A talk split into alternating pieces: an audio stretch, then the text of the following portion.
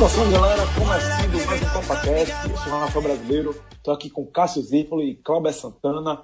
E a gente vai falar desse 13 terceiro dia de Copa do Mundo, dia 26 de junho, que tivemos aí a última rodada do Grupo C e do Grupo D. Primeiro tivemos França e Dinamarca 0 a 0 depois Peru 2, Austrália 0, e à tarde tivemos aí Croácia 2, Islândia 1 e Argentina 2, Nigéria 1. Resultado aí que classificou a Argentina e não tem para onde correr, né, meus amigos? O assunto principal de hoje aqui vai ser o milagre argentino. O milagre não, vou, não foi nem Lionel Messi que fez ele acontecer, né? Foi Rojo, o lateral esquerdo do Manchester United, fez o gol que levou a Argentina até a próxima fase. É uma passagem dramática. Chama aqui primeiro o Cássio Zirpoli. Cássio, o que, é que você achou desse jogo da Argentina? O que, é que você achou desse drama dos hermanos aí para conseguir passar de fase?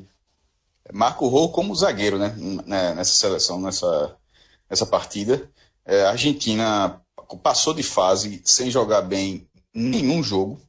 Lutou, lutou sim é, nesse jogo contra a Nigéria, sem dúvida alguma. É, houve, foi uma vitória de raça, mas é, sobre o que esse time pode, pelo talento, os talentos individuais que a Argentina tem, foram três partidas fracas, é, bem abaixo do que o time pode.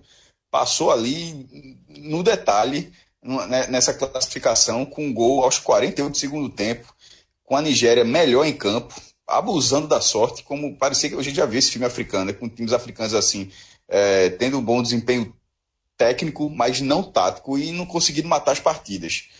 É, nesse caso de hoje foi impressionante. É, a Argentina fez 1 a 0 no primeiro tempo, um, um, lançamento de 41 metros de Banega, com o Messi dominando e fazendo de direita golaço. No começo do segundo tempo, a Nigéria empatou, Moses de pênalti, e depois a, a, Argentina se perdeu, acusou muito golpe, acusou muito golpe. E a Nigéria teve contra-ataque com velocidade, uma jogada que teve, teve um, um, lance foi muito bonito, até de corta-luz, com chute fora da área. Time, ou seja, querendo bailar, mas querendo bailar sem a vaga, meu irmão. E aí, é, não pode fazer isso contra um time é, que tem um talento individual como o do outro lado, que é o Messi, que acabou não tendo a participação direta no gol. Mas toda vez que ele pegava na, na bola, é óbvio que a Nigéria tentava dobrar a marcação, abrir espaço, dava oportunidade para a Argentina atacar e, e, e, foi assim do, do, até o fim da partida, essa, essa escalação de Mascherano, né? É, desde já, impressionante, os dois gols da Argentina, ninguém, nem da comissão técnica, ninguém abraçou São Paulo na comemoração dos gols. Pode, ter, pode ser uma grande coincidência, como também pode ser uma mensagem muito clara da rusga interna que a Argentina está vivendo aí, né? E essa escalação com jogadores mais experientes também já diz um pouco disso. É, a mudança do goleiro era esperada, a gente usando os, todos os goleiros nessa, nessa fase. Muito curioso isso. É, um, um goleiro diferente, é, porque Cabageiro falhou bizonhamente, mas as outras, as outras mudanças já tinham um pouco de, de dedo assim do grupo, dos caciques da Argentina. Mas, mesmo nesse cenário todo, nessa panela de pressão, o time conseguiu arrancar uma classificação emocionante e justa pela quantidade de gente, Rafa, que tinha lá em São Petersburgo. O estado estava albiceleste. É, no áudio, era, pô, a, não era aquela, aquele áudio de microfone, uma torcida com 10% ali e a televisão, a Globo já fez várias vezes, né, colocando o microfone num volume enganoso. Não era o caso, não, meu irmão. Era, era a torcida argentina tomando o estado inteiro. Parecia que os caras estavam jogando em Buenos Aires. É, a, a torcida empurrou o time valendo, inclusive quando levou o gol que, é um, que inclusive é um costume dos argentinos. Inclusive, quando, quando levou o gol, cantou alto, mas o time não correspondeu em campo, o time jogou mal. E acabou somando uma vitória que evitou uma eliminação vexatória, seria uma mancha para a Messi, essa eliminação na primeira fase, e agora vai para um jogo duríssimo nas oitavas. Mas, pela partida, pela luta, merecido, sobretudo pelos vacilos que a Nigéria deu no segundo tempo. E aí, Cláudio, mais mérito da Argentina ou vacilo total da Nigéria, que cansou de perder chance no segundo tempo? Acho que no final dá, dá para dizer que, que é mais mérito da Argentina. É, o primeiro tempo da Argentina foi, principalmente os primeiros 30 minutos, a Argentina é, mostrou um pouco de, de, um, de um jogo coletivo.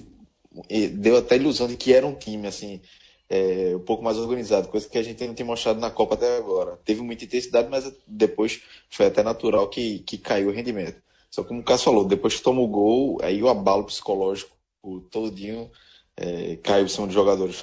Todos sentiram muito, é, principalmente Messi. É, aconteceu isso contra a Islândia, aconteceu isso contra a Croácia e repetiu hoje. Só que aí acabou que, que na base da vontade conseguiu é, se recuperar e, fazer o gol da vitória. Mas foi, foi bem complicado para a Argentina e o, o, time da Argentina que. É, é o Cássio falou de São Paulo, e foi além da, dos gols da Argentina, tem a, a, a, imagem também que é acaba o jogo, ele corre logo pro vestiário. Não, é, os jogadores ficam lá comemorando, chorando, ele corre lá. Muitos treinadores fazem isso, mas outros também vão, é, cumprimentam o treinador, vai comemorar com os jogadores. Ele foi logo, é, pelo menos a minha impressão é que ele sentiu que aquela comemoração não é dele, é, é mais jogadores. Foi muito falado, é especulação, mas é, acredito que seja verdade que esse time foi mais montado pelos jogadores do que do que para São Paulo, né? Foi o, o, hoje a Argentina jogou feijão com arroz, a formação, a escalação foi mais feijão com arroz e o time apresentou um, pouco um futebol um pouco melhor do que tinha apresentado. É, é, jogou muita bola, estava sendo banco. É, de Maria voltando titular, apesar de não ter, não ter feito uma grande partida. Armani como titular, Messi um pouco mais solto. Acho que tudo isso teve a influência é, mais dos jogadores do que de São Paulo. Ainda tem coisas a se questionar, como o Higuaín, por exemplo, ser titular, não, não acho que, que mereça ser titular. Agüero reserva nesse time, bala não, não entra, melhorar. Mas assim, para a Argentina, tira um peso das costas. Não acredito que vá muito em frente. Essa classificação melhorar o time só 100%. Contra a França já vai ser um pouco mais complicado, mas não deixa de ser alívio para a Argentina, porque na primeira fase seria uma tragédia. Bom, é, para quem estava assistindo a partida, viu que em alguns momentos, né, a Argentina também depende da outra partida. Porque se a Irlanda em algum momento estivesse vencendo lá, né, eles teriam que fazer mais do que vencer mais do que por apenas um, um gol de diferença.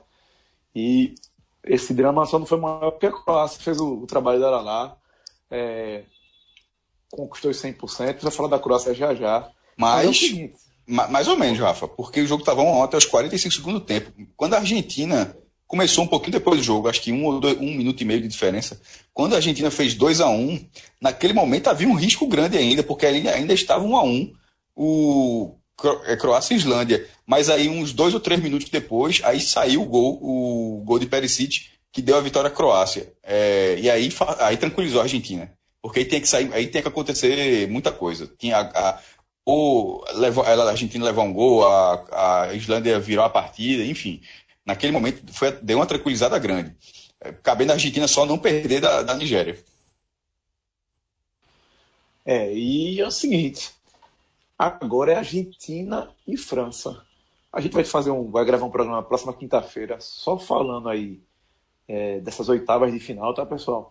Mas eu queria aqui, é, primeiramente de Cláudio, a visão dele desse duelo uma visão rápida aí do que você espera para esse duelo entre Argentina e França. E depois, Cláudio, já pode até emendar, se quiser, para Dinamarca e Croácia, que também ficou definido hoje. Eu acho que a, a, Dinamarca, a, França, no caso, contra a Argentina, entra como favorita, apesar de ainda não ter jogado um grande futebol nessa Copa. É, mas assim, vem menos, vem com um caminho mais tranquilo do que a Argentina. A Argentina vem passando no final. Isso é tranquilidade que a França tá para esse jogo. Claro, é um mata-mata, tem, a, tem a pressão para os dois lados, mas a Argentina vem muito mais carregada. Se a França também não pode estar muito desligada por essa tranquilidade que teve na, na primeira fase. Mas é, se jogar o futebol que jogou na primeira fase, mesmo é, numa rotação que esperava, ainda com problemas coletivos, ainda tem, tem tudo para passar da Argentina. Eu não acredito que a Argentina é, vá ter uma grande evolução é, principalmente no campo, assim, só o espírito, só a vontade vai ser difícil levar a Argentina como foi hoje. A Nigéria é um time bem mais inferior do que a França. Vai ter que jogar bola, o Messi vai ter que jogar mais. É, coletivamente, o, a Argentina não pode dar tantos vacilos como deu hoje, é, principalmente na proteção da defesa com, o Mascherano. Então vai ter que mostrar mais. E Dinamarca-Croácia, eu, eu acho que assim, é, para Dinamarca já foi, já foi bom demais e chegar na, na, segunda fase, a Croácia, para mim, é favorita e deve passar. Eu estou apostando, até falei no, no último CopaCast, eu estou apostando que a Croácia vai longe. É, acho que semifinal, tá terceiro lugar. A Croácia mostrou hoje, mais uma vez, mesmo com o time reserva, que está com, tá com um time bem encaixado E, e, até pelo caminho que tem, eu acredito que a Croácia vai, fazer uma campanha é, histórica para chegar, pelo menos ali, a, a campanha histórica foi de 98. E aí, Cássio, esse Argentina e França, França-Argentina, primeiro jogo das oitavas de final aí, próximo sábado, às 11 da manhã. É, a Argentina entra em uma fase, entrando com a classificação difícil, mas, no fim das contas, é a camisa que pesa e que promete ser um jogo eletrizante, né? Não, camisa por camisa agora, para mim, iguala. É, a França, campeã do mundo também, vice-campeã em 2006, ganhou outros títulos.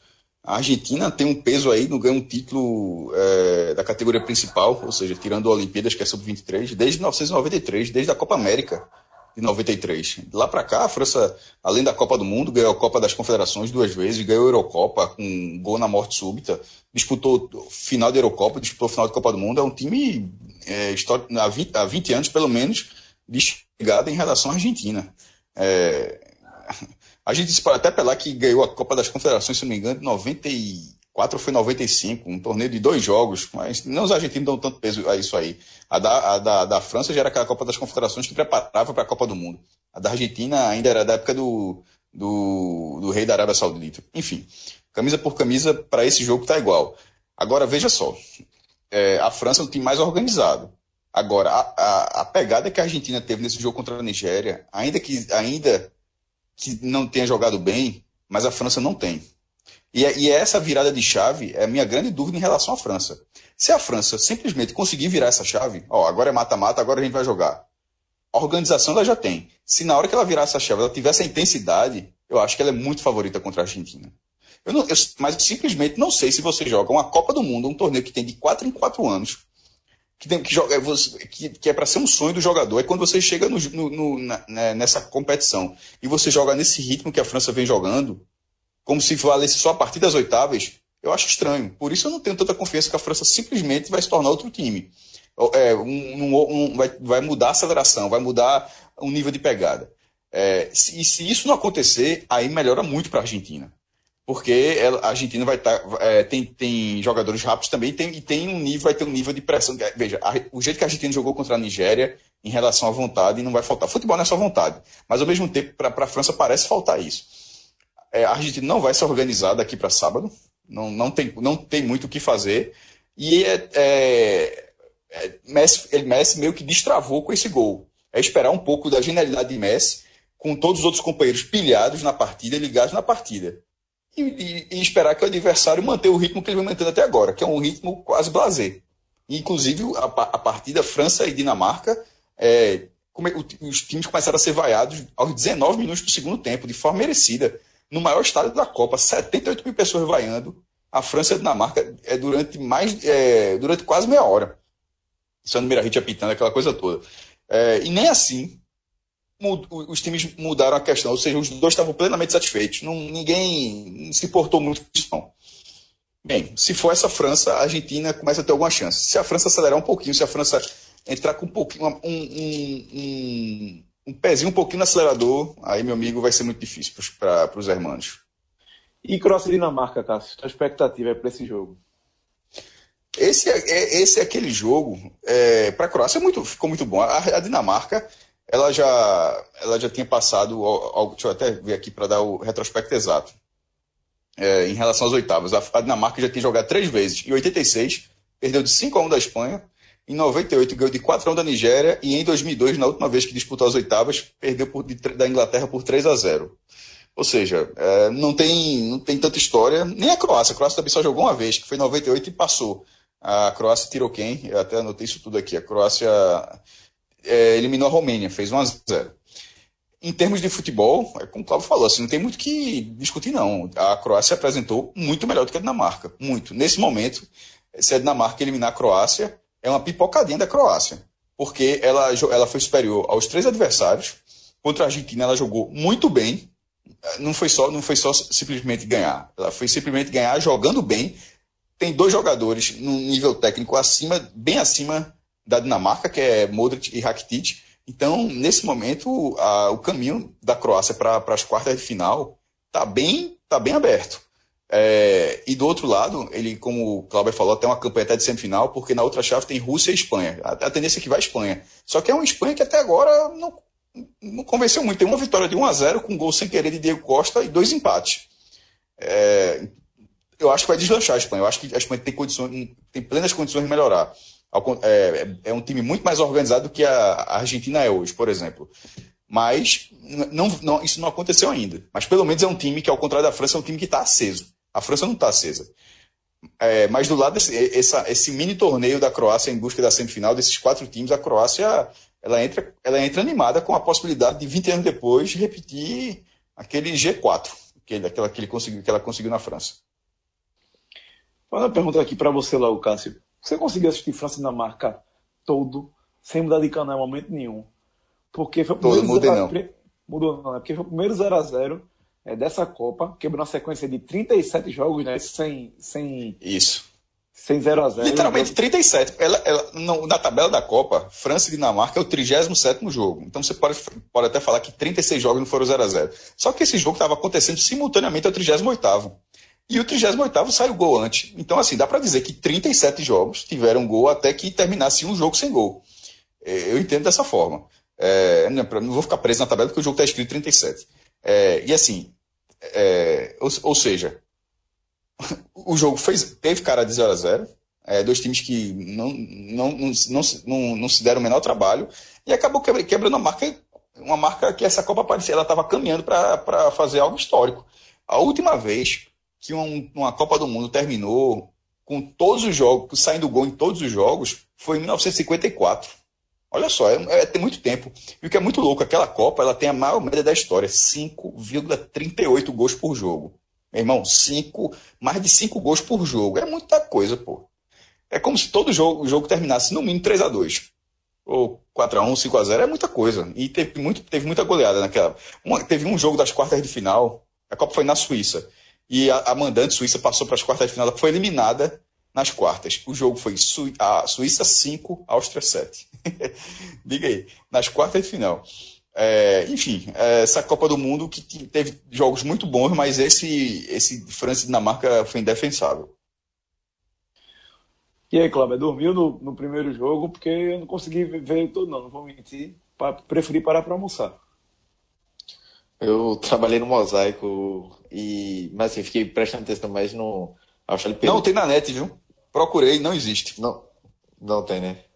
Vou fazer essa, esse vídeo aí, né, pra ver se os caras. Porque hoje salvou, hoje foi bom, hoje deu pra, deu pra acompanhar tudo. Mas assim, eu botei o áudio e Austrália e Peru e não me arrependi, não. Foi um jogo bem melhor, porque França e Dinamarca foi. Eu até falei ontem que não acreditava que, que fosse um jogo de comadre França e Dinamarca, mas em determinado momento foi. Foi, foi o que pareceu, porque com 20 minutos já tava rolando Ola, Olé, uma festa danada, nem, mas depois a própria torcida se irritou, né? Com, com a, quanto à fraqueza do, de, de ímpeto das duas seleções. Ninguém queria nada com o jogo. É, aí eu preferi ficar prestando atenção em, em Austrália e Peru mesmo, porque foi valia ainda alguma coisa, a Austrália ainda tinha alguma esperança e o Peru é, não, não foi um pato morto que se esperava.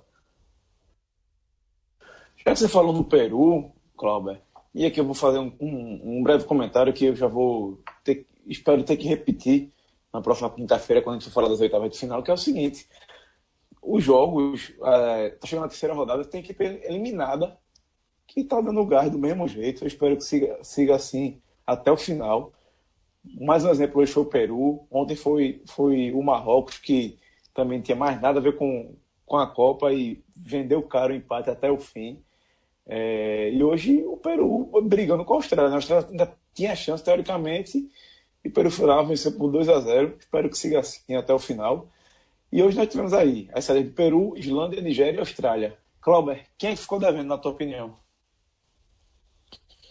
Rapaz, difícil assim, porque talvez o Peru, assim, é, é porque falou que, que o Peru é, ficou devendo, porque ele jogou bem. Mas, assim, em termos de resultado, ficou devendo. É, o time jogou bem os três jogos, dentro das suas limitações, foi bem. Acho que é, teve o pênalti Cueva é, no, no, na estreia, né? Hoje, a, a, talvez sem tanta pressão, É, o Peru conseguiu até jogar melhor do que nos outros dois jogos, mas assim, em termos de resultado, se esperava um pouco mais do Peru. É, a Austrália não, não botava tanta fé, até me surpreendeu, chega na última rodada com, com chances, não, não acreditava muito. A Nigéria também, não, não, não, a Nigéria assim, tem uma seleção, tem uma boa seleção, mas também não acreditava que fosse muito longe, não. Estava num grupo equilibrado que, que podia dar, dar qualquer coisa.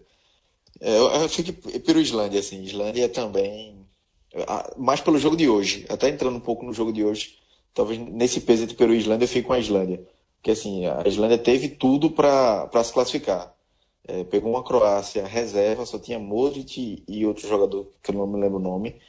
É, começou acuada no jogo, mas a Islândia depois começou a perder gol, perder gol, perder gol, sofreu, saiu atrás, empatou no empate e, e empatou no empate, perdão, empatou no pênalti e, e depois no, quando se esperava que ela fosse atacar, pressionar, ela foi, mas a pressão de uma equipe desesperada pelo resultado. Acabou tomando um gol no final.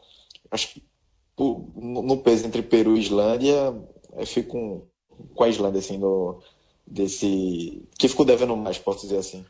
Bom, galera, lembrando aí que, mais uma vez, né? As oitavas de finais, das definidas já, até para a gente não se perder aqui. No sábado, a gente tem França e Argentina, 11 da manhã, e às 15 horas, Uruguai e Portugal. Por que jogos no mesmo dia? Porque esse pessoal aqui já se cruza nas quartas de finais, né? Os vencedores aí já se cruzam. No domingo, a gente tem Espanha e Rússia às 11 horas e Croácia e Dinamarca às 15 e a mesma história. Os vencedores se cruzam nas quartas de final. E é o seguinte, na quarta-feira, a grande maioria está escutando esse programa aqui na quarta-feira, tem a definição aí, se o Brasil passa, se o Brasil não passa, vai falar do jogo já já, mas a dica é a seguinte, tem seu Antônio na Copa, meu amigo. Achando 90 graus, Wallace Arraes, Raul, banda de boa, lá no Armazém 14, no Itaipava 14, certo? Você pode comprar seu ingresso ainda, seuantonioevent.com.br e é o seguinte, vá torcendo para o Brasil passar, que vai ter mais festa e a festa vai crescendo, viu, meu amigo? Eu estou sabendo de umas coisas que se o Brasil passar, eu espero que passe mesmo, que não estejam comemorando antes da hora. Mas se passar, o bicho vai pegar nas próximas fases. E quem, como eu falei, quem quiser comprar seu ingresso, seuantonioevent.com.br, mais um evento que tem o selo da festa cheia, parceiraça aí do 45 minutos. Já disseram para mim que o primeiro jogo foi nervosismo, Brasil e Suíça, viu? Foi aquele alto nível. Então se programa aí que essa quarta-feira, dia 27 de junho, promete ser do mesmo jeito. Antes de chegar aí no jogo do Brasil, no jogo da Alemanha também, que a gente vai falar, vamos para os momentos do dia. E é o seguinte, senhores, tenho aqui três opções, tá? De momentos do dia. Maradona comemorando, Maradona comemorando, Maradona comemorando. E aí, Cláudio, vai com quem? Maradona comemorando, né? Brincadeiras à parte, veja só, teve Messi, foi impressionante. Teve o choro de Cueva, mas antes da, da gravação, a gente até brincou aqui, né? Que não tem pra onde correr, né? Como, do modo que Maradona tava, já tava pré-escolhido, né? É, e, teve Cueva também, teve um torcedor também do Peru no, durante o jogo que quando sai o gol, o primeiro gol do Peru, ele chora que parece que a lágrima tá pulando do rosto dele assim. É, é um gol histórico no Peru depois de 36 anos, né, no, numa Copa do Mundo. Mas é, a imagem do, do dia é Maradona comemorando a forma que ele estava, né? Tava, tava bem alterado. Cássio, tem alguma outra imagem que você acha que poderia concorrer aí no pódio, como, como o Cláudio falou? Acho que é de Maradona mesmo, e dentre as várias imagens, ele dando a dedada. Meu irmão, essa foi ao, ao vivaço, irmão. Na hora, que, na hora que saiu o segundo gol da Argentina, ele foi pro parapeito, meu irmão. Meteu as duas dedadas ali pra turma de baixo. Bom, tá, tá mais do que explicado, né? E a bronca é a seguinte: Maradona depois passou mal, viu? Já foi para bater no hospital e tudo, só de carregado. Tem alguns vídeos aí rolando, sinceramente, eu não sei se são mesmo de hoje, mas, meu velho, é brincadeira, viu? O cara tava empolgado, empolgado. Cássio, craque do dia. Craque do dia. Porra. Eu vou colocar Messi. É, França e Dinamarca não teve ninguém. É, Peru, Guerreiro fazer um gol no jogo que não vale nada, para mim, não, dá muito peso. Croácia e Islândia, mesma coisa. Então, assim, o craque teria que sair no jogo da Argentina e Nigéria. Agora não teve um grande craque. Vou colocar Messi, porque ele abre o caminho da vitória. É, gol de pé, de pé direito, lançamento muito bonito. E, e ele batalhou até o fim. Ele, ele, ele não, não, se, não jogou, não, não foi genial como costuma ser, mas não se escondeu no jogo, não. Clauber, tem algum outro jogador você vai de Messi também? Teve Rojo, que fez o gol da classificação, de pé direito também, né? Acho que ele é canhoto, fez o gol de pé direito também, como o Messi, mas assim, no final, é, é, Messi acabou sendo, sendo mais importante. Né? Fez, fez o primeiro gol, buscou o jogo, em 10 minutos, até coloquei no Twitter que ele tinha feito mais do que nos outros jogos, que ele já estava aparecendo mais, se movimentando muito mais, não estava preso só ao centro do campo, aparecendo do lado direito, aparecendo do lado esquerdo, fez um, um bonito gol. Ele merece, merece esse prêmio hoje. Eu vou dar. Assim, Messi foi escolhido por vocês dois. Eu entraria com o voto de Minerva, mas eu vou dar uma moralzinha também pro goleiro da Croácia, que entrou hoje. Não foi o, o Subacite que tinha agarrado contra a Argentina, mas sim o seu reserva hoje. Kalinic, né? Kalinic, que do primeiro tempo acho que ele foi fundamental para segurar a Islândia aí e, consequentemente, ajudar a Argentina. Essa foi a minha visão, mas tá aí. Messi, o craque do dia. Lembrando que até o momento a gente não repetiu aí o craque do dia, não, viu? Vamos, vamos ver se até o final da. Se alguém. Não, mentira. Mentira, CR7 ganhou. Falando besteira aqui, galera. Perdão, CR7 tá na liderança. E é, só ele por enquanto que tem duas menções. Bom, para sair aí, vilão do dia, Clauber. Quem é o vilão do dia? Rapaz, difícil. Não teve nenhum grande vilão, não. Quem é o nome do camisa 9 da Nigéria? Eu acho que a pronúncia é essa, Cássio. Igalo. Pois eu acho que foi ele que pegou, estava um a um o jogo, já na reta final. Ele fez até uma boa jogada, mas ficou, ficou livre, é, um pouco sem ângulo, mas livre é, com Armand e, e perdeu o gol. Era o gol da virada da Nigéria. É, eu, isso simboliza para mim a melhor chance que a Nigéria teve. Teve outras, mas essa daí é, a Nigéria abusou da sorte no, no jogo. E acabou por. É uma que, que, que Armani defende meio com o pé, né, numa saída. Isso, é, isso, ali já na, na, né? na, ponta da pequena área.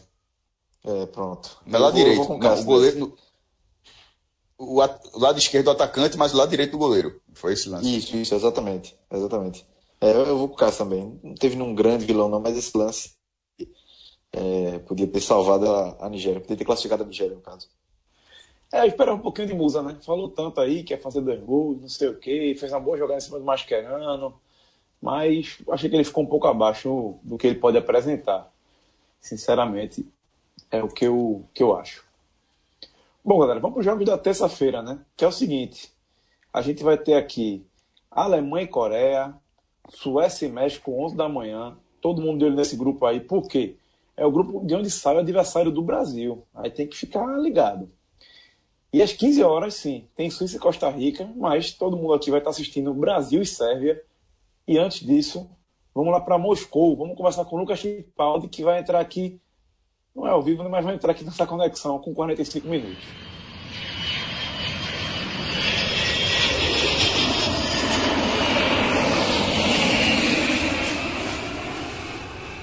Fala, Rafa. A confusão aqui é grande, viu? Eu tô aqui na rua que é o que eu posso definir como uma verdadeira Babilônia. Porque a gente, meu amigo, do mundo todo, parece um carnaval de Olinda. Fred Figueiredo, por sinal, estava aqui comigo há pouco, mas já deixou o local, já deixou o recinto. Mas a gente estava até brincando, porque é o seguinte, Rafa. Sabe, gente do mundo todo, aquele climazinho hostil em algum momento, e o seguinte, a brasileirada, os caras trabalhando, lugar de trabalho. Os caras tentando trabalhar. Tá... Aí só faltava uma coisa e não faltou mais. Quando a gente passou, foi até Mariana que notou, a esposa de Fred. O velho cheirinho de mijo, porra. Até isso.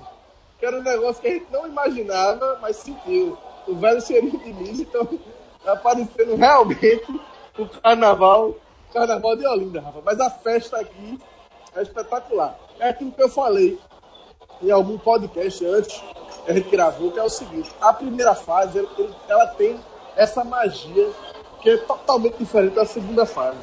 Tem gente, sem brincadeira nenhuma, tem gente de, de todas as nacionalidades aqui, dos países que estão participando da Copa, até de países que estão fora da Copa, né, como Índia, por exemplo. Enfim, é, é aquela. Você olha, para onde você olha, é gente com bandeira, com camisa, nacionalidades diferentes, puxando músicas, entoando. Da Argentina, por exemplo, a, a gente estava assistindo um jogo aqui num café, que é nessa rua.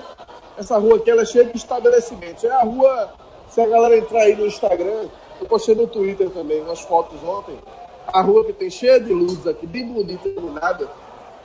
É, então é cheia de estabelecimentos. Quando a gente saiu, a gente assistiu um jogo aqui no café, tinha uns argentinos chegando, velho. Eles com a camisa assim, da Argentina e foram recebidos com uma salva de palmas.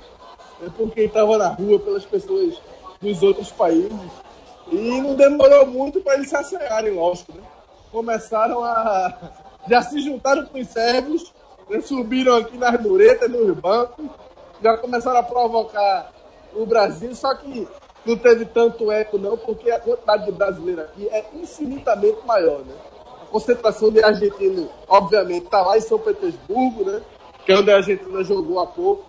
E a brasileirada aqui já tomou conta do Moscou todo mundo já aqui na cidade para esse jogo de amanhã. Lucas, a expectativa para a partida. Eu vi que a seleção foi recebida com muita festa, com canarinho. Como é que tá a expectativa da galera aí? O pessoal está confiante mesmo ou existe um pequeno temor aí do Brasil poder tropeçar contra essa Sérvia?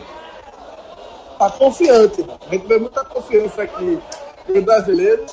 Isso que você falou foi algo muito marcante aqui ontem, essa recepção que a seleção brasileira teve lá no hotel. Inclusive, dois representantes da torcida foram chamados por Edu Gaspar né, para conversar, para organizar um esquema para amanhã.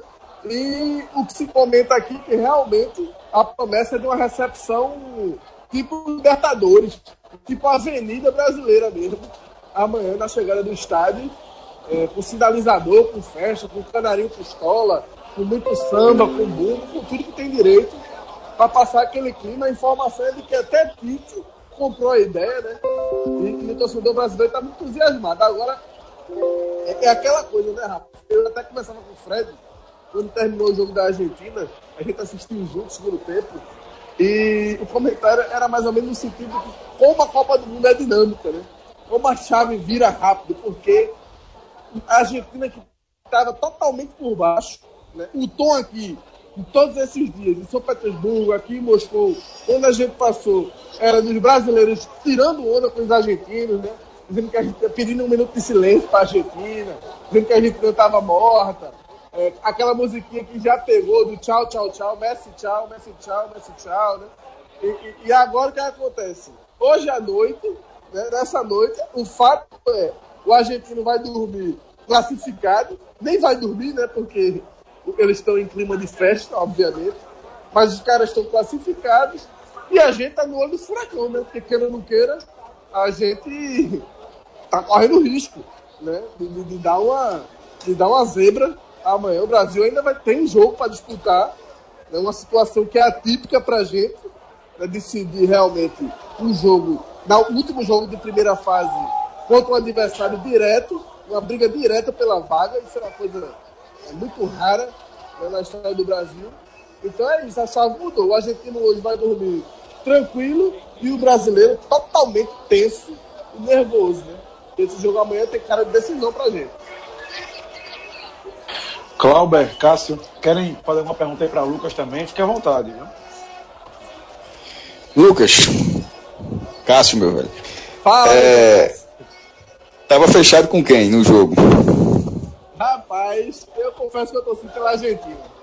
Eu tava até, até comentei com o Fred também, que bicho é o seguinte, a gente acaba torcendo, eu mesmo assim, eu não queria ver a Argentina fora por alguns motivos. Primeiro que eu, no fundo, eu admiro a torcida dos caras, acho que engrandece, é brilhante a Copa, é uma torcida realmente muito especial, que, que dá sangue à parada, que, que dá, dá brilho à festa. Outra coisa Messi, eu não queria ver Messi eliminado na primeira fase, acho que seria uma mancha muito grande na carreira dele. Eu confesso que eu torci pela Argentina. Agora, uma coisa é certa, o contrário não acontece. Não acontece. Duvido que teria um argentino torcendo pelo Brasil se, for, se a situação fosse É, por isso que essa modinha aí, meu irmão. É, essa modinha. Eu tenho consciência disso. Eu tenho consciência essa, essa modinha aí, a galera tem que lembrar um pouco da rivalidade de vez em quando também. Não, eu não tava, fe... eu tava teria, fechado com a Nigéria. Não teria perigo, cara, do contrário acontecer. Agora, fique certo com uma coisa também. A maioria da brasileirada fechada com a Nigéria. A gente era exceção aqui. A turma é Nigéria, mas a turma tira muita onda, velho. É pesado. A, turma aqui tira onda demais com os argentinos. Não é brincadeira, não. Eles ficam acuados. Eles ficam acuados porque, como eu falei, aqui em Moscou mesmo a quantidade de argentinos é muito menor do que a de brasileiros. Então... Mas é o que você falou, meu irmão. É o que você falou. O Uruguai passou, a Argentina passou e agora é o Brasil. A gente tá no nervosismo agora, pô. exatamente. A, a, Copa é muito dinâmica, pô. Os caras hoje estão aqui, ó, de, de peito estufado, tirando onda. Quando a gente saiu do café que veio aqui pra essa rua, não demorou cinco minutos de caminhada, passou um argentino, olhou pro. A gente, não sei nem pra gente diretamente, mas tinha outros brasileiros assim, o cara, bye bye Brasil, bye bye Brasil, apontando, apontando pros sérvios, sabe? Já fechando pros sérvios. Agora veja como a chave, a chave é tão rápida, a chave é tão rápida que se o Brasil passar, a Argentina já é a primeira a jogar de novo. Ou seja, é, ou ela pode voar logo, pra, ela pode ir logo para as quartas, como ela pode voar também logo. Porque embora, embora, embora é, é, tenha tido jogo ontem que define a chave ontem, a Argentina vai ser a primeira a entrar em campo nas quartas. Sábado, é, 11 da manhã contra a França. Vou fazer, fazer uma confissão aqui, viu, cara? Eu estava conversando com o nosso amigo Fred Figueiredo e aí, aí, começa a conjecturar tudo, né? Porque, porra, uma situação dessa, aí teve uma hora que eu disse, bicho, eu só não quero uma coisa. Eu não quero falar em título, eu não quero falar nada disso, não. Tá muito longe ainda. Pensar em final, em título. Eu só não quero voltar para casa amanhã. Eu só não quero isso. Voltar para casa amanhã. Aí a gente olhou assim, é foda. E se levar um golzinho? E se levar um golzinho de saída? Não pode levar o primeiro Eu não, gol. Não, não pode levar o primeiro gol. Aí eu sei que ficou essa conversa. Aí o homem olhou para mim e fez o seguinte. Ele deu aquela paradinha assim, e olhou assim do lado e falou, é foda. Ficar nervoso pro Brasil é pra se fuder. Já Lucas. A gente já gasta as nossas fichas todinha pros clubes, meu irmão. Ficar nervoso pro Brasil Lu, é foda. Lucas, vocês podem viver aí algo inédito, porque assim, a última vez que o Brasil saiu na primeira fase foi em 66. Pode e assim, dá para dizer que em 66 a turma não viajou para acompanhar a Copa na Inglaterra, não, meu amigo. Pode ter ido 10 ricaços, pode ter visto a Copa. Agora, não é que nem hoje em dia que sai 20 mil pessoas do Brasil. Então, assim, se, se a merda cobrir, meu amigo, é, você vai estar tá vendo a história, viu? Meu irmão, As avessas. Olha, a galera. Assim, é um negócio que não dá nem pra explicar, porque é muito brasileiro, velho. É muita gente. A não, é mais tá... de 20 mil, pô. E a turma tá com Fora. Fora a quantidade de estrangeiro que vai dar a camisa do Brasil no jogo. Justamente tá amarelo, pô. Não, eu disse, a, eu disse a Fred, eu acho que a proporção aqui é meio a meio. Estrangeiros e brasileiros. Camisa ou algum adereço do Brasil. Eu acho que é meio a meio. É muito estrangeiro, porra. Com camisa do Brasil e com. Eu vou contar rapidinho, que eu já tô me estendendo aqui, mas vou contar uma história sensacional. A gente assistindo o um jogo da Argentina no café. Quem sentou na mesa do lado foi um cara, velho. Um cara de uns, sei lá, 35, entre 35 e 40 anos. Um iraniano. Cara jovem assim e tal. É, veio pra Copa, assistiu os três jogos do Irã, mas seguindo a seleção brasileira também, sabe? Assistindo os jogos do Brasil. Meu irmão, o cara sabia tudo do Brasil, tudo.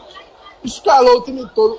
É, jogadores do passado. Começou a falar dos laterais do Brasil. Cafu, Jorginho, Roberto Carlos. Aí daqui a pouco tava dando explicação tática sobre o atual time do Brasil. Aí teve uma hora que ele falou e disse, meu irmão, se brincar, eu sei mais de jogador brasileiro do que vocês que são brasileiros. O cara, velho, ira iraniano, fã absoluto do Brasil. Ele disse, eu, eu, eu sou I'm Support Brasil é, há 20 anos, ele disse. 20 anos da Há 20 anos que ele é torcedor fanático. Desde a França, desde o 3x0 da França. A, acompanha tudo, velho. Eu falei para ele, eu perguntei para ele quais são os seus jogadores preferidos do Brasil, que você viu jogar tal. Ele falou Ronaldo e Ronaldinho. Aí depois eu perguntei para ele de Romário. Irmão, quando eu tava lendo o Romário, o cara falou do jogo contra o Uruguai, porra, em 93. Essas eliminatórias, em 93, que ele chegou de última hora. O cara sabia tudo do Brasil, pô. É impressionante. Isso é uma coisa que E mesmo assim, e mesmo assim botou o Romário em terceiro lugar, torcedor fuleiro da porra. É, mas é um negócio que, que mexe com a gente aqui. A paixão dos estrangeiros, indianos, iraquianos, iranianos, os caras, eles amam a seleção brasileira de uma forma que É o Flamengo da Copa, porra. total. É o Real Madrid. É o Flamengo, não, é o Flamengo da Copa. Ei, Na Copa é do Mundo, a Brasil é o. Fla. Tem muita essa casadinha. Esse cara é torcedor do Real Madrid e do Brasil. Tem pra cacete. Ou seja, o caba desse aí joga muito fácil, né, velho? É muito fácil. Tem nervosismo, não. Nenhum sabe o que é sofrimento, não. Cláudio, você quer perguntar, Cláudio? Só pegando um gancho é, é, desse nosso torcida. Ô, Lucas, pelo menos a impressão da gente aqui pela TV, os programas que a gente tá vendo, que a torcida brasileira tá bem, diferente das outras Copas. Tu que já viveu é, outras Copas também, tem essa sensação também? É, é uma certeza, na verdade? Eu acho que tem mais gente. Eu acho que tem mais brasileiros. E a galera realmente tá agitada demais. Essa coisa da. do- do- principalmente em centros mais. É, focos mais é, localizados, tipo hotel, aeroporto, tá tendo realmente essa coisa de, de fazer um barulho mais concentrado em alguns locais chaves assim, onde a seleção brasileira passa. Na rua, a principal diferença que eu sinto é em relação à quantidade mesmo. Eu acho que veio, de fato, muito brasileiro pra cá. Agora, aquela coisa, velho. As músicas do Brasil, você vê assim, a galera puxa, tal, brinca, mas no final das contas, o Brasil, pelo menos a meu ver, ainda fica um pouquinho atrás, sabe, velho? Os argentinos, por exemplo, assim, em termos de, de, de qualidade mesmo de música de torcida, assim, que embala, que pega mesmo, que, que arrepia, sabe? O Brasil dá um pouquinho atrás, mas concordo que tá evoluindo tá evoluindo. Se a gente for olhar para trás e ver que o brasileiro, ele, de repente, era um pouco menos. é, como é que eu posso falar? Um pouco menos intenso, talvez a palavra seja intenso, nesse tipo de manifestação, talvez esteja ficando mais. Mas o mais característico ainda no final das contas, eu acho que ainda continua sendo a coisa do samba mesmo, dos instrumentos. Você escuta muito samba, muito. Aí, por exemplo, os russos eles ficam loucos. Aqui nessa rua mesmo há pouco, se eu tivesse entrado aqui há 10 minutos atrás, vocês iam escutar de fundo o samba. Fez uma roda aqui gigante, o samba brasileiro comendo no centro, e aí eu tô alto e os russos ficam loucos. Onde tem um tamborim, um pandeiro, e tem muito, eles enlouque- enlouquecem. Lucas, pra fechar aqui, uma pergunta que Diego mandou. Você teve na Copa 2010, você também cobriu a Copa 2014. É a fanfest mais nervosa em comparação às outras ou não? Sem dúvida, meu amigo. É negócio é complicado isso. Esse no, essa rua aqui é passarela. É desfile. É desfile de moda, meu amigo. É um negócio que só aqui mesmo pra. É nervosismo total, total, total. Então é isso aí, Lucas. Bom jogo, gente- vá dormir. Pra viu? gente, a gente aqui tem que ficar comportado, né? Você só fica nervoso, né? Mas a gente não pode mais, né? Aposentado. Você fica pensando, ah, se eu pudesse. Se fosse na minha época. Hoje em dia a gente tá fora do jogo, mas vamos embora. Meu amigo, Valeu, vá dormir que amanhã tem jogo. viu? Vá dormir que amanhã tem jogo. Você tem que estar descansado, tem que estar inteiro pra Deixa eu depois. botar não- aqui, ó. Pra fechar, deixa eu botar aqui o som do violão. O cara tá tocando aqui do lado. Yeah. This is uh guys. Hey guys. Recado aí pro Brasil! Vai, Brasil! Hey guys. O cara puxou o violãozinho aqui. Ele tá embora, bom nessa vamos música. embora. Hey guys, hey guys. Valeu, Lucas. Hey, guys. Até a próxima, velho. Um abraço. Um abraço, até mais. Já foi, tá?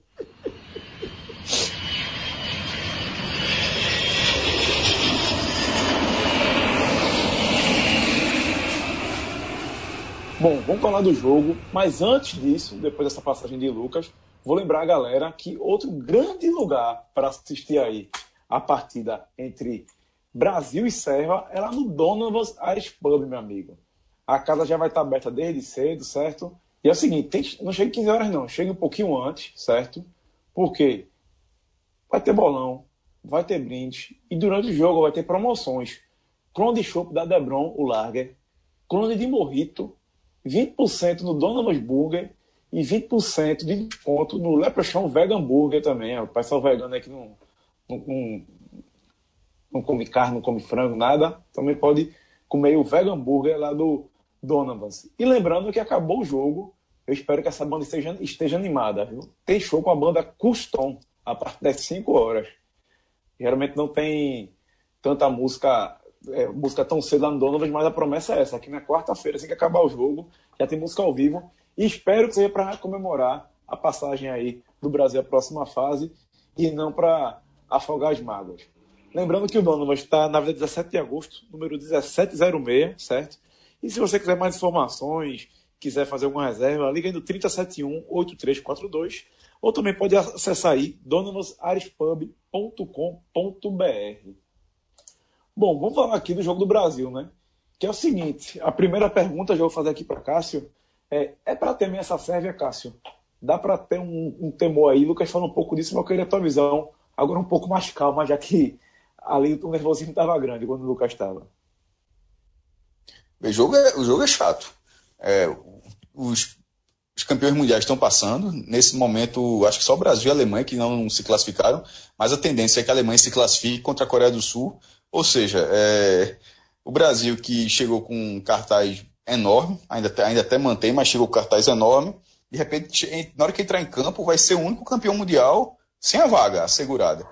É, Uruguai que está lá, a Argentina está lá, a França está lá, a Espanha está lá, é, Inglaterra também, só já tem cinco. A Itália não participou, é, seria mais uma, e a Alemanha que joga antes. Ou seja, tirando a Itália, que fora da Copa, seria o Brasil o único ali das potências históricas podendo passar uma vergonha de cair na primeira fase.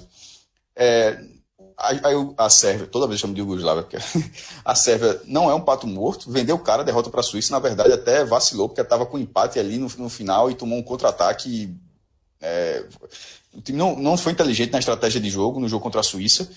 É, e, e, o Brasil ainda é um time que tinha total confiança até a Copa, e na hora que entrou na Copa, essa confiança diminuiu a preparação do Brasil foi boa. É, os, os, dois amistosos, é, o Brasil jogou bem os dois amistosos.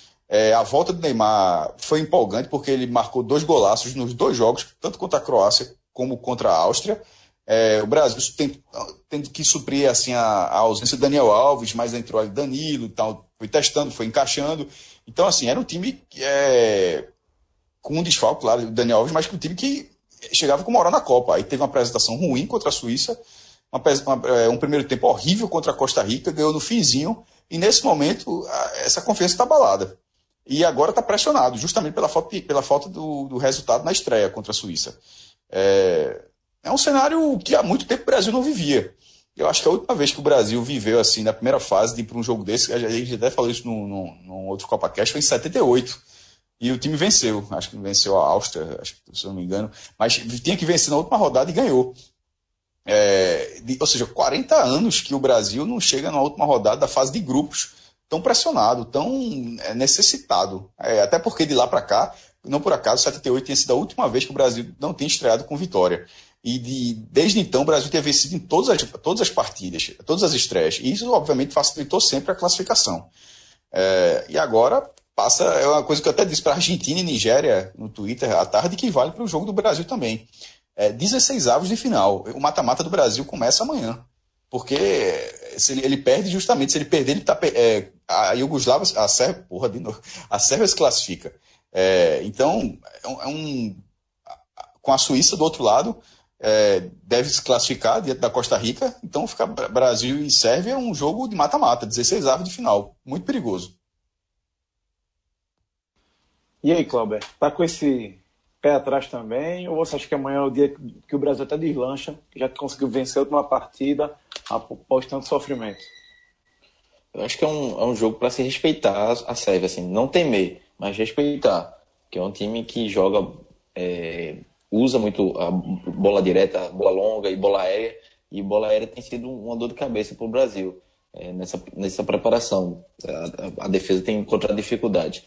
Então é um jogo para o Brasil estar tá atento. Mas o Brasil tem tudo, tem tudo para se classificar. Se jogar um futebol que, que jogou em alguns momentos contra a Costa Rica, principalmente no segundo tempo, dá para o Brasil passar, passar bem, passar em primeiro e ganhar moral. Assim, e Cristiano Ronaldo já fez um grande jogo, Messi hoje é, fez o gol, ajudou a Argentina. Está na hora também de, de, de, Neymar chamar essa responsabilidade, né? pegar o Brasil e, e, e, e juntar os jogadores e levar o Brasil para a segunda fase. O Brasil também está precisando disso, dessa referência que chama a responsabilidade.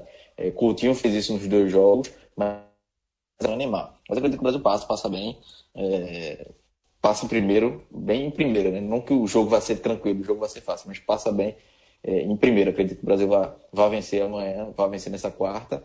E é esperar o outro grupo. É, é até difícil apontar se é, vai ser Alemanha, vai ser Suécia, vai ser México, tudo para acontecer lá, mas o Brasil tem que fazer a parte dela. Cláudia, já que você tocou nesse assunto aí, que por quê? 11 da manhã tem os jogos do, do, do, grupo que cruza com o Brasil, o grupo, grupo G. É, e o seguinte, o perdão, grupo F. E tem é, o jogo da Alemanha, que está se desenhando como próximo adversário da seleção brasileira, pega a Coreia, tem vários cenários desse grupo, a gente já falou sobre isso, mas é muito provável que possa ser a Alemanha. E até onde sabe, entrar em campo sabendo quem pode enfrentar, se ficar em primeiro e segundo, vai influir é, no jogo do Brasil. Qual a tua visão sobre isso? Eu acho que influencia pouco, até porque tem um risco né, do, do Brasil não se classificar. A gente até falou em outro CopaCast também sobre, sobre é, jogador poder tirar o pé ou não, entrar para jogar para o empate. É muito arriscado. Eu não acredito que o Brasil vá. É, acabou o jogo do grupo F, a Alemanha em segundo, o Brasil não vamos jogar para o empate e, e correr o risco de de ser eliminado. Porque, é, como o Cássio falou, é mata-mata. então, um golzinho da Sérvia aos 48 do segundo tempo acabou para o Brasil. Não, não vale a pena correr esse risco. Que é, vencer para pegar a Alemanha vai ter que vencer. Eu não queria esse jogo agora nas oitavas. Preferia que acontecesse lá para a final ou final. Mas se só tiver outro caminho, o Brasil se colocou nessa situação e a Alemanha também se colocou nessa situação, paciência. Vai ter que ser nas oitavas. Mas é, o Brasil tem que, tem que jogar para ganhar, independente de, de como estiver o, o, como finalizar o grupo F. E aí, Cássio? Tu já entrar sabendo se ficar em primeiro, pega a Alemanha, e ficar em segundo, pega o México, que teoricamente no caminho mais fácil. Como é que entra a cabeça de um jogador desse jeito? Não, é, a gente já falou disso, até falou disso antes. Eu acho que isso não vai, não vai, acho que não vai ter influência, não, porque não tem como controlar o resultado. É, a tendência é que o México seja o líder e a Alemanha a segunda colocada. O México precisa só do empate para assegurar essa liderança e a Alemanha não deve tropeçar contra a Coreia do Sul, embora a Coreia tenha uma chance mínima.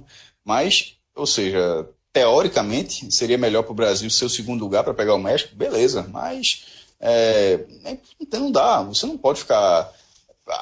Ok, a Suíça deve ganhar da Costa Rica, deve, e não é garantia não, porque outros times aí que estavam eliminados fizeram graça contra equipes como o Marrocos, que vencia até o último lance da partida contra a Espanha, Peru, que ganhou da Austrália, que brigava por classificação. Então, assim, embora a Suíça tenha vencido a Sérvia e tenha feito parte equilibrada contra o Brasil, ela pode perder da Costa Rica. Costa Rica não é um time é, como o Panamá, não, que não tem nada a oferecer, não. Tem sim, tanto que chegou nas quartas de final da última Copa. E, de repente, na despedida, para esses países menores, uma vitória, mesmo você eliminado, vale muito. Então, assim, a Costa Rica pode até surpreender. Mas vamos supor que a Suíça faça parte dela contra, contra a Costa Rica.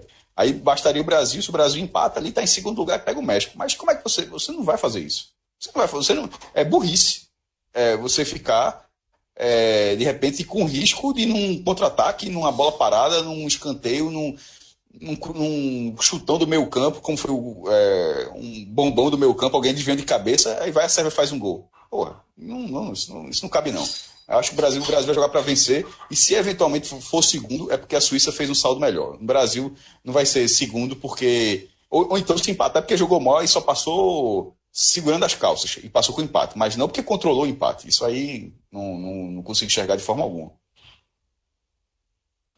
E é o seguinte: Tite, na coletiva dele, confirmou que Miranda vai ser o capitão e que vai repetir a escalação. É, eu sei, a gente aqui já deixou, todo mundo aqui já deixou bem claro que não gosta dessa decisão de, de ficar revezando o capitão, certo? Mas vai Hoje é a pior coisa de Tite na seleção, isso aí. Também concordo, cara, concordo. E é o seguinte, eu queria saber dessa, dessa repetição de escalação que a gente falava em Douglas Costa, mas está lesionado. Alguém já até comentou que ele poderia colocar Fernandinho no meio de campo, é, no lugar do William. Parece que o William, nesse momento, é o cara que todo mundo queria ver fora do time. Mas eu, eu achei até acertada a decisão dele de manter o time, tá? Porque ele, como ele falou depois do último jogo, não é poupar ninguém e acho que não hora de descansar ninguém, que ele Copa do Mundo não é hora de descansar ninguém. É, e aí eu queria saber da repetição da escalação. O que, é que você achou, Cássio? Tite, ele tá. Ele, tem, ele tem uma base formada, ele tem um time encaixado. Ele está segurando a convicção, mas não, não, usando essa palavra de forma pejorativa, para quem escuta a gente falando, é, escuta o podcast há muito tempo, a gente já usou isso com convicção como se fosse sinal de que o treinador está sendo teimoso. Não chega a ser isso não, porque é um torneio só de três partidas. Então, assim, não jogou bem as duas primeiras e de repente abrir mão de toda a preparação que ele teve durante as eliminatórias, ok.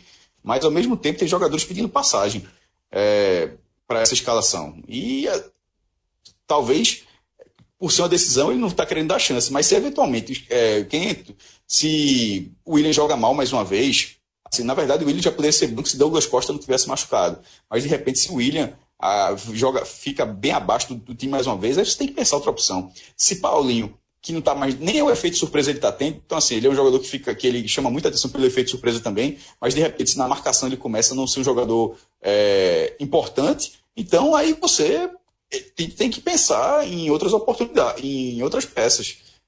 É, tem jogadores para fazer isso.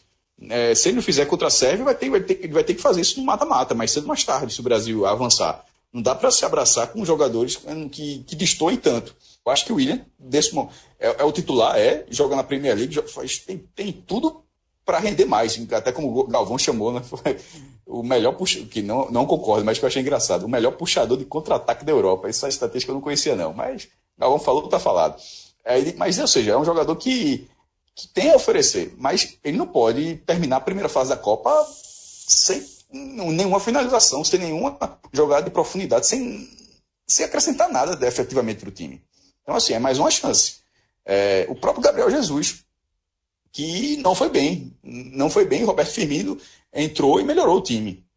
É, nas duas vezes, tanto contra a Suíça, que ele teve inclusive a chance de, de, de desempatar a partida, como contra é, a Costa Rica. Então é um jogador que é, é um esse sim é um jogador que está pedindo passagem. No mínimo ele vai ser utilizado. Pelas, a, a, as duas atuações de Roberto Firmino, você já dá a entender que ele vai entrar em algum momento do jogo. Porque ele, ele entrou, jogou bem e não vai ser preterido numa decisão. Só se Gabriel Jesus destruir, mas não tem nenhum indício que isso vai acontecer. É, veja, é, é torcer para o time render alguma coisa, mas ou, ou no mínimo torcer para que Tite dê novas oportunidades a quem vem entrando bem e que de repente não invente de achar um, que um outro jogador é que vai resolver durante a partida. É, Clauber, erro, acerto, o que é que você achou aí dessa decisão de Tite de manter a equipe que desde a estreia, a mesma equipe desde a estreia? Eu acho que ele foi prudente. Assim, se ele tivesse Douglas Costa é, em condições, aí eu concordaria com mudança no lugar de Will. Mas como Douglas Costa não está, aí ele teria talvez colocar Coutinho pro lado e entrar Renato Augusto, é, ou, ou, colocar Neymar como centroavante e tirar Firmino, enfim, é, tinha outras possibilidades, né? São, são inúmeras, assim, muitos jogadores que dão essas possibilidades ao, ao Tite.